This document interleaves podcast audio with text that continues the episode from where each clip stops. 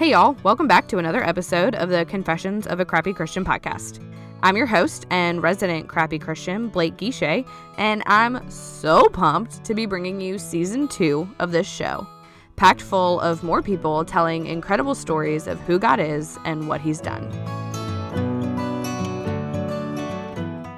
Today's interview is with Beth Bruno. Beth is a curator of the feminine story, amplifier of the feminine voice, and explorer of feminine glory. You can find her doing just that on her weekly podcast, Fierce and Lovely, and in her book, A Voice Becoming. Today, we're talking about intentional parenting, what that looks like, how we connect with our kids, how we create a plan and cultivate confidence in that plan. This interview was so good for me. I'm really excited for y'all to listen to it. Beth, hey, thank you so much for coming on the show today. Thanks for having me, Blake. So you have a book that is geared directly towards mothers of girls. Which I am. So I am over the moon about this conversation. I feel like I was telling you before we started recording, I was like, really, my questions are my questions. Like, these aren't interview questions. These are, tell me how to do this better. So to get us started, tell us about yourself, Beth, and about your book and your ministry. Sure. Well, I am in Colorado, loving it, and raising three teenagers right now. They are 19, 16, and 13, boy, girl, girl. And we've lived here for about 9 years. We came here out of grad school to start a nonprofit called Restoration Project that my husband was starting with his best friend, and it was aimed at helping men become better brothers and better fathers. And quickly, that turned into fathering our own kids and starting with our son, the oldest. And so he wrote Manmaker Project, Boys Are Born, Men Are Made, to kind of usher our son into manhood through a year-long rites of passage process. And our girls were watching and waiting, expecting everything to occur in the exact same way for them. And so there was a lot of expectation on me. And we just began to parent out loud. We found ourselves speaking around parenting a lot, even though we felt far, far from the experts in the parenting space. It was just natural that, you know, we had a laboratory in our own kids. I know that sounds weird, but we just wanted to invite other parents into that and be transparent. And so just the more we spoke on it and the more we developed, I ended up writing the book I did, A Voice Becoming, a year-long mother-daughter journey into passionate, purposed living. And that was really my story. And with my daughter, transitioning her from girl to woman in a year-long rites of passage process. But my hope in that is to encourage moms that this is vital and doable. So that's where my ministry is right now. And I do a lot of just intentional is calling out the role of women in the world. I really believe that if we are created in God's image, then we ought to see inherent intrinsic qualities in women from across time and from across cultures. And so I love to kind of explore those stories and amplify the feminine voice, not just for my girls, but for all of us as women to recognize we are a part of such a great and beautiful story, and we get to be a part of that. And so how can I help to amplify that even more? So that's where I spend a lot of my time these days. That's amazing. That's kind of what you want to be the battle cry of Christian women, right? Is the pulling our daughters with us and giving them a voice and the intention and the passion. That's incredible. I think that a lot of this idea of intentional parenting, connection with our children, like confidence in our parenting plan, I think we're on board with that, right? As parents, we're like, yes, absolutely. And then I think we can kind of almost be standing on the edge of that threshold and feel like, okay, how? That's so daunting. That's so huge. And so, okay, let's talk about intentional parenting first. I think, I personally think that we're a generation that struggles with this, like probably the generations before us haven't.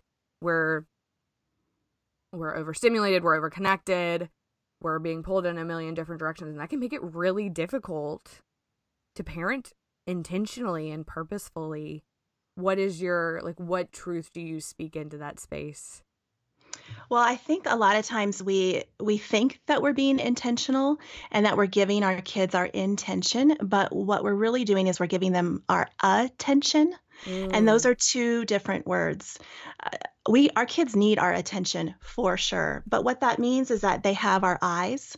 So this is the 3-year-old in her preschool performance, scanning the audience for mom or dad's eyes, finding those eyes, and then just striking a conversation, right? Straight to them as if nobody else is in the room. How many of us have experienced that?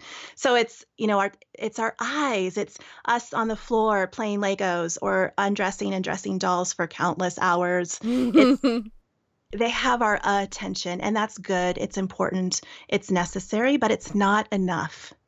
Intention is, you have my heart.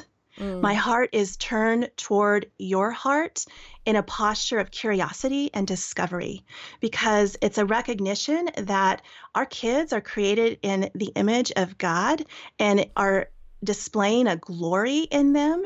And it's our role, it's our privilege to try and uncover it and illuminate it and point our kids' eyes toward it. Because if we can help them understand, this is my glory, this is what I was created to bring to the world, they will turn and wonder, in whose image do I reflect in that glory? Who am I created after? Oh, and they'll fall more in love with God in the same way, same time.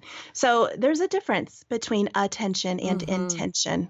Yeah, no, I love that distinction, because I think I actually was having a conversation with a group of moms not that long ago, and we were talking about how kind of what you're saying, but in way more vague terms, but just the idea that I think the generations before us, speaking to mothers specifically, didn't feel quite so obligated to entertain their children 24/7 because their children had their intention, right? Mm. So our kids don't need our attention 24/7. They need to learn how to be independent players. I have to fold laundry. Like, I may have to go to work, but am I trading out attention for intention? Hmm. Whereas I can flip those. My child has my heart. They have my, you know, desire for them to know who their hope of glory is. That it's okay. Mommy needs to fold these towels. Go dress your dolls by yourself. And there's not this like massive amount of guilt associated with that. Right. Yes. I think as moms, we live under so much pressure. Mm-hmm. And that's culturally. That's also just, you know, any one of us who wants to get this right has a huge stack of books with all different voices telling us all different things. That's an enormous pressure. Comparison that we as women, I think, struggle with inherently more than men. And so what's our friend doing? What's our girlfriend doing? What's the women in our Bible studies doing? All of that we carry as this crazy, enormous amount of pressure on our shoulders. Mm-hmm. And I'm not so sure that's what God would have for us as moms, as parents. No, because like exactly what you're saying, I think that pressure pushes us to attention. Whereas grace and freedom and being rooted in that these children are little arrows in my quiver pushes us to intention. Mm-hmm. Yes, totally. And I don't want my girls to get older and be like, yeah, my mom spent hours on the floor dressing dolls with me, but we never really like connected. We never really talked. Mm. That would be devastating. Yes. Oh, that's so important. And that becomes even more essential when they start going through rapid change. Right. Physically, socially, and that is when they need our heart. Mm-hmm. And many times we haven't practiced offering our heart, right, or seeking their heart. And so that is why I believe those years are so difficult for so many mother-daughter relationships. God, yes, 100%. I mean, I'm sitting here thinking, I'm a pretty busy person. I work, I have a podcast, I'm busy, but you know, the hope and the prayer, and my girls are just now getting old enough to kind of, you know, especially my oldest, she's 5. She's starting to like want to have conversations and stuff like that. And I cannot give them my undivided attention all day long, but like I can cut off work at a certain time and I'm theirs. mm-hmm. across the board. And we can talk about school, and we can lay in bed and read a book, and we can like connect. And I think that's such a word for like working moms. I know working moms struggle with a lot of guilt, not having all of that face time with their mm-hmm. kids. And it's just like, that's not, gosh, that's not, I just don't think that that's the answer. Mm-hmm. It's not about FaceTime. Right. You can have really meaningful 5-minute conversations in the car on the way to school. Exactly. And I think it's easier, and I fall into this too, to just ask about the data points. Tell me the bullet list of the events that you are walking through in a day, but that's not connection. Connection is skimming over all of that and saying, how are you feeling about your teacher this morning? Yeah. Or what is your heart? Where's your heart at? Knowing that, you know, you've had a hard time with your best friend lately. It's just cutting right into those deep spaces. And when they're 5, 6, 7, they won't have words necessarily to really respond mm-hmm. much to that, but you're beginning to give them language. Exactly. So that when they're 10, 11, and 12, oh, this is a normal way mom and I communicate. Yes. And I'm starting to have words now to have this engagement with mom, and mom's a safe place to have painful, ugly, uncomfortable feelings. I can bring that to mom. That's all of that is such good prep for those early adolescent years. Yeah. And you're exactly what you're saying. You set that up. You don't, and I'm speaking to myself, so this is not a judgment call on any other mother, but I just now at 5 started realizing, whoa, I gotta hone in. I gotta like start kind of almost doing what you're doing. I just didn't really have the verbiage for it, but I need to like lay in bed with her after, you know, when her little sister goes to bed, and talk about her day, and not just ask like, how was your day? Right. Mm-hmm. So it's data points. It's a checklist. How was your day? Or, I mean, we may even dig as deep as like, how'd that make you feel? But she's 5. Right? So there's not always a whole lot of bulk to that, but the idea that you're planting seeds and you're investing, and what you're going to hopefully eventually harvest is this really incredible relationship that you've worked for. Because it's mm-hmm. work. It's work to try to drag that kind of stuff out of a 5-year-old. Mm-hmm. You know? Well, yeah. Yes. Well, it's that intentional piece. It's, you have my heart. My heart is turned toward you, not just my eyes. And so we're constantly heart to heart. Where are we really finding the depths of this little person that I get to raise? And I think that alleviates some pressure too. You know, we don't have to just get it all right or get all that time with them, but we're having that meaningful connect point. So real quick, I want to tell you about an app I recently discovered and love. It's called With His Light. It's a devotional app that offers free daily audio devotionals on the go. With His Light has been developed by a small team of dedicated people whose goal is to help fellow Christians feel connected with God by using their smartphones. It's 100% free, like 100%, and the app walks you through a daily devotional and scripture that you can listen to wherever you are. You can find the app on both iOS and Android. Okay, real quick, don't skip over this. I need to tell you about something super exciting. The Crappy Christian Podcast finally has merch. I am going to absolutely toot my own horn and tell you that it is stocked full of really great and really fun designs. T-shirts, sweatshirts, coffee mugs, hats. You are going to love them. So jump over to crappychristianpodcast.com/shop to check it out. Here's an illustration that it's really helped me shift my view of parenting. I used to, again, feel all of that pressure. And if there was one verse that kind of summarized all of that for me, it was Proverbs 22:6, train up a child in the way he should go, and when he is old, he will not depart from it. I hated that verse. I hated it because train is an awful word. Mm-hmm. I mean, what does that mean? And especially what does that mean when everybody is doing it differently and has a different opinion about all the things? Yep. And then if I don't do it right, who are they going to become? That's so much expectation. So much pressure. For a perfectionist, it was unbearable. And then somewhere in that stack of books, I came across one that had a really different tone and kind of talked through that verse differently, accurately, perhaps. And so in Solomon's time, Solomon wrote the book of Proverbs. We understand that midwives were the everything, doctor, nurse, doula, pediatrician, and would deliver the newborn. And before returning newborn to new mom, she would dip her finger in a little bowl of crushed dates and rub her finger on the roof or the palate of the baby's mouth to stimulate sucking and to awaken thirst.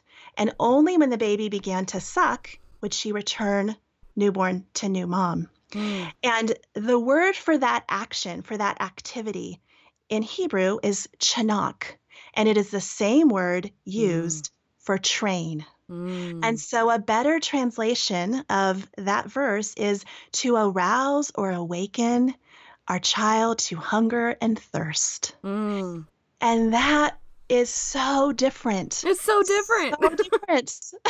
If really, is that my job as a mom, to arouse and awaken my child to thirst and hunger after what? I believe it's after that glory that they were made to impart, and to thirst and hunger for the one in whose image they are made. And if my job is to lift their eyes to that story that's being told and through them, and I'm going to get amount of time with them wrong. I'm going to get the things that I say and respond to wrong. I'm going to get so much wrong, but it's okay, because the responsibility isn't to train and mold and shape them. It's to arouse and awaken and stimulate them.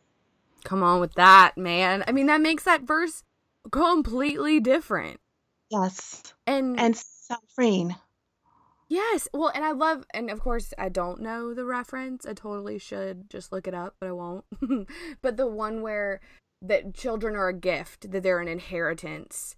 And then the one that talks about, I love the one about like arrows in your quiver. Like, it is not my job to make sure that they're perfect or make sure that I do it perfectly, but it is my job to launch them into the world loving Jesus. Mm-hmm. And man, when you strip the requirements of parenthood down to that, it's less scary. And then when it's less scary, you're more willing to do it, right? Yes. And take little risks to feel like I'm not going to bomb this as much as maybe I thought before. Right. I had an interview with someone a few weeks ago, and she was saying, you know, we're big proponents of therapy in our home, and she was like, your kids are going to end up on a therapist couch. Okay, let's just make sure that it wasn't because they didn't meet Jesus in your home.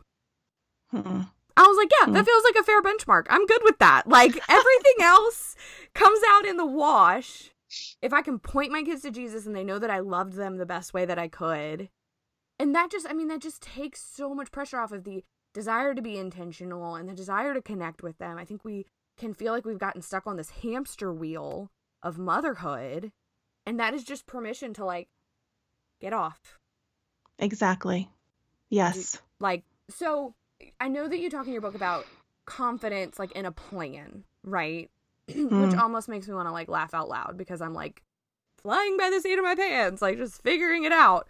And, you know, I think a lot of us can feel like, especially, like, our oldest are, like, a little, like, parenting guinea pig, right? And so how do we do that? How do we create a parenting plan? How do we cultivate confidence in that? And, like, how do we, like, implement it?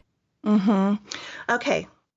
Well, let me start back ways to this another illustration that I have found helpful.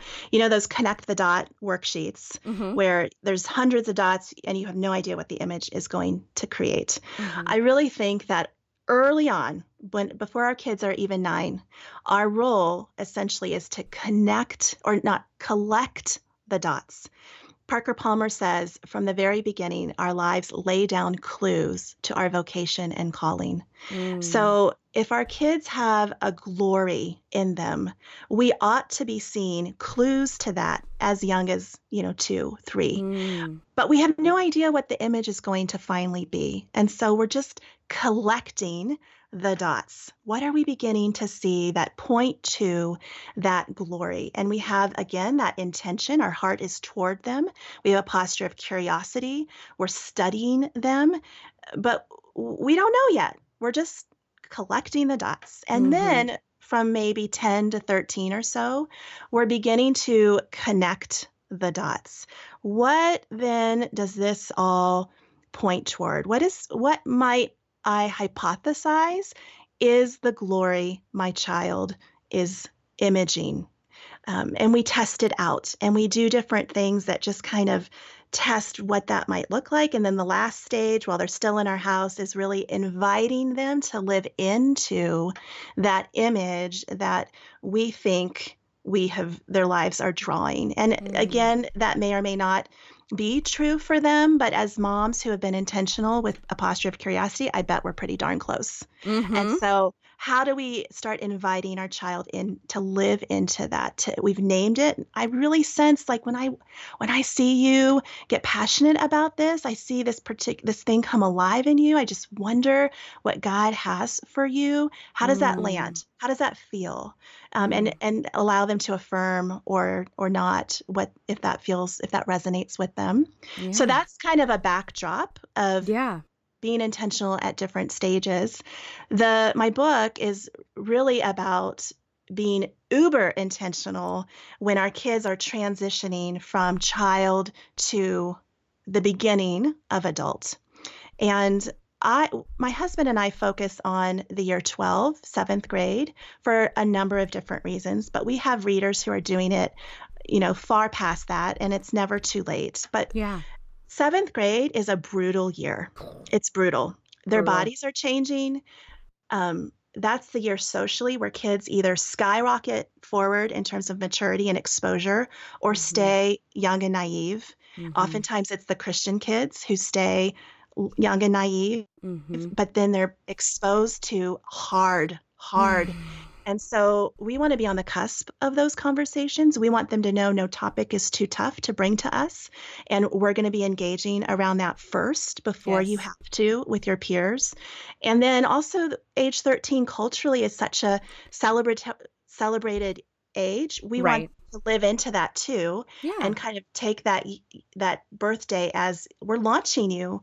We're inviting you to join the company of women or the company of men.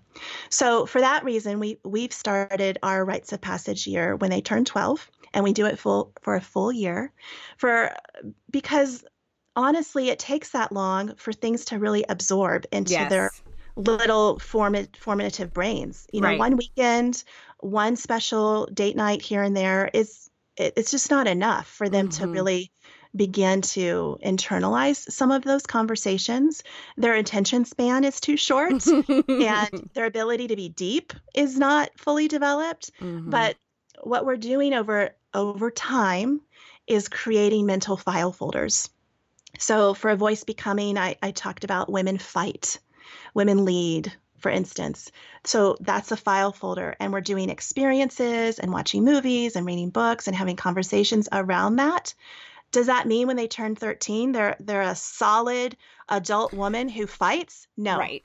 But they have a category. So as they continue to have their own experiences, they have categories for that. They have a context for what that means and looks like. And they just begin to develop more intentionally into that kind of woman that we're calling them to be. So that's where the plan comes in, is thinking through, it's my job as mom to invite my daughter into womanhood. It's my husband's job as dad to invite our son into manhood. So that's going to take some planning. It's going to take a sketch, a budget, a calendar. Like if we really want to be intentional, it's going to take some forethought. And so the book is both story and encouragement and help to do that sort of planning. I love that. Well, and I love what you've said earlier in our interview about that, it's easy for 12 to feel so far away, which I know that it's not, because time is just flying. But my hope and my prayer, and it's never too late. And I love that you made sure that that was very clear. But man, I start developing that rapport with my 5-year-old. And then by the time she's 11 and 12, This isn't coming out of thin air. Hey, we're going to be really intentional with you and like do rites of passage and 13's a big deal. Like, we've always had that connection. We've always talked to each other that way. So it's just a natural progression. The exactly. Idea of that is so exciting. Yes. Yeah, I love exactly. That. I love that. This was so much more than I thought it was going to be, which I had very high expectations for this conversation. And I'm sitting here like, I have front notes.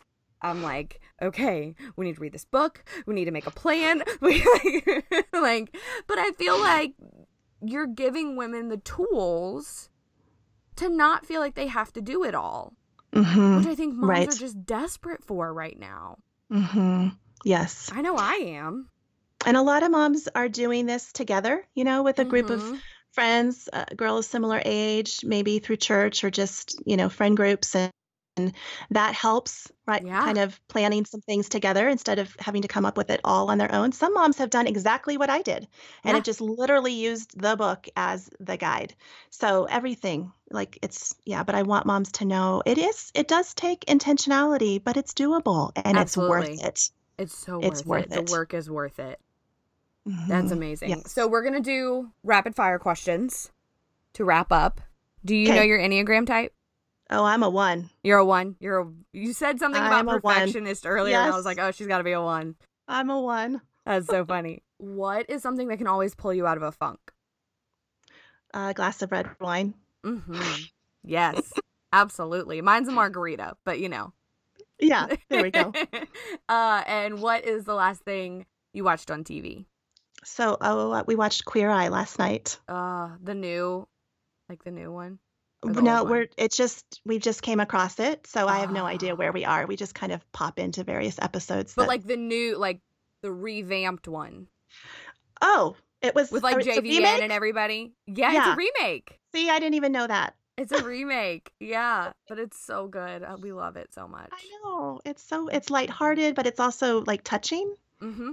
I know. Yeah, it's a great way to end the day. It is. It's like a little bit mindless, but also like intentional. It's kind of all of the thing. Yes. Beth, thank you so much for taking the time to share your wisdom and your heart. This was challenging for me in the best way and such an incredible conversation. I'm so thankful. Tell people where they can find and follow you and find your book. Yes. So bethbruno.org/freebies is a great place to just start. And I have a resource. I have lots of intentional mom resources in there, but the one called Before the Clock Strikes 12 is an ebook that's a great prep, like pre-work for my book, A Voice Becoming. So, but then also on my website is a book tab and people can go and learn more about the book and can buy it anywhere books are sold. Awesome. Thank you so much. Thanks, Blake.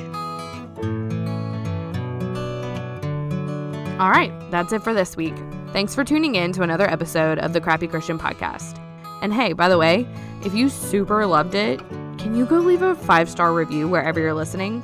That'd be awesome. All right, see you next week.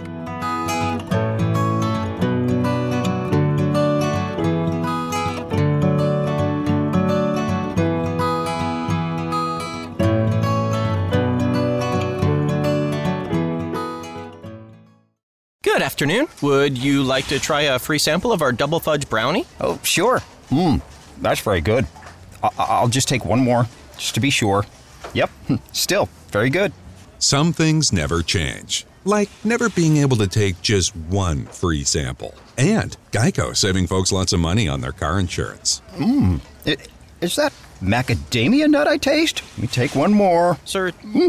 Yeah. I thought so. 15 minutes could save you 15% or more.